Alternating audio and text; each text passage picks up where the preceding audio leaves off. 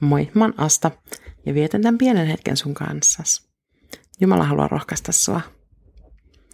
Jeremian kirjan luvussa 29 on tallennettuna profeetta Jeremian kirje Babylonian pakkosiirretyille israelilaisille.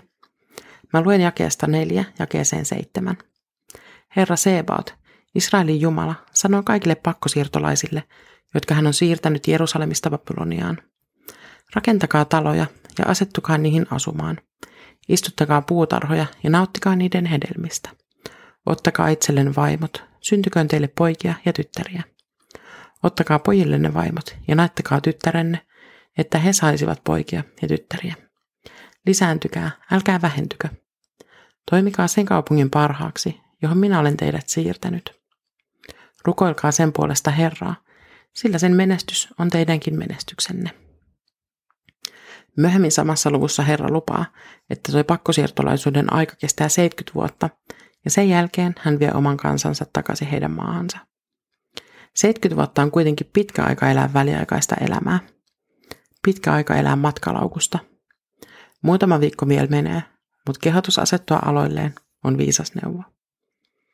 Me ei aina tiedetä, miten pitkäksi aikaa me vaikkapa muutetaan paikkakunnalle. Voi olla, että meillä on ajatus, että meillä on joku tietty aika, tai vaikka siihen asti, kun me päästään eläkkeelle. Mutta kaikilla vaiheilla on kuitenkin oma tarkoituksensa, ja meidän tulee rakentaa kotiana sinne, missä me ollaan. Joissain elämäntilanteissa kodin rakentaminen voi tarkoittaa vain laukun purkamista, joskus konkreettisesti talon rakentamista. Se voi vaihella, että mitä kodin rakentaminen käytännössä siis tarkoittaa, mutta pointtina lienee hyväksyä oma paikka ja tilanne. Ei voi elää pelkästään odottaen jotain tapahtuvaksi. Jeesuksen paluuta odottaen voi elää, mutta siltikin mä suosittelen odotellessa tekemään jotain hyödyllistä, kuten kertomaan Jeesuksesta toisille. Tähän raamatun kohtaan liittyy myös kehotus toimia sen kaupungin parhaaksi, johon Herra on sut siirtänyt. Yksi tärkeimmistä kotiutumisen tavoista olisi löytää seurakuntayhteys uudelta paikkakunnalta. Parhaimmillaan se seurakunta on koti, jossa tutustuu myös perheenjäseniin, Sieltä löytyy oma paikka palvella ja apua vaikkapa uuden kotipaikkakunnan käytäntöihin. Missä on paras lounas, missä on hyvä parturi ja kelle voi viedä auton huoltoon. Mitä muuta me voidaan tehdä meidän asunkaupungimme parhaaksi? No ensisijainen on tietenkin rukous. Mutta pohdin, mitä muuta se voisi sun kohdallas olla.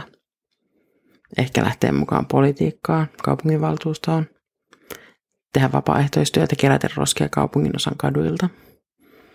Rukoillaan. Rakas Jeesus, sä oot johdattanut meidän elämiämme. Toiset sä oot laittanut vaihtamaan paikkakuntaa useasti. Toiset on saanut asua koko ikänsä samassa paikassa. Muistuta meille sun sanastasi ja kehotuksesta toimia asuinpaikkakuntamme parhaaksi. Rohkaise meitä myös rakentamaan koti ja elämä sinne, missä me milloinkin ollaan. Auta löytämään oma paikka palvella seurakunnassa – tai yhteisössä kotipaikkakunnalla. Aamen. Siunausta päivään.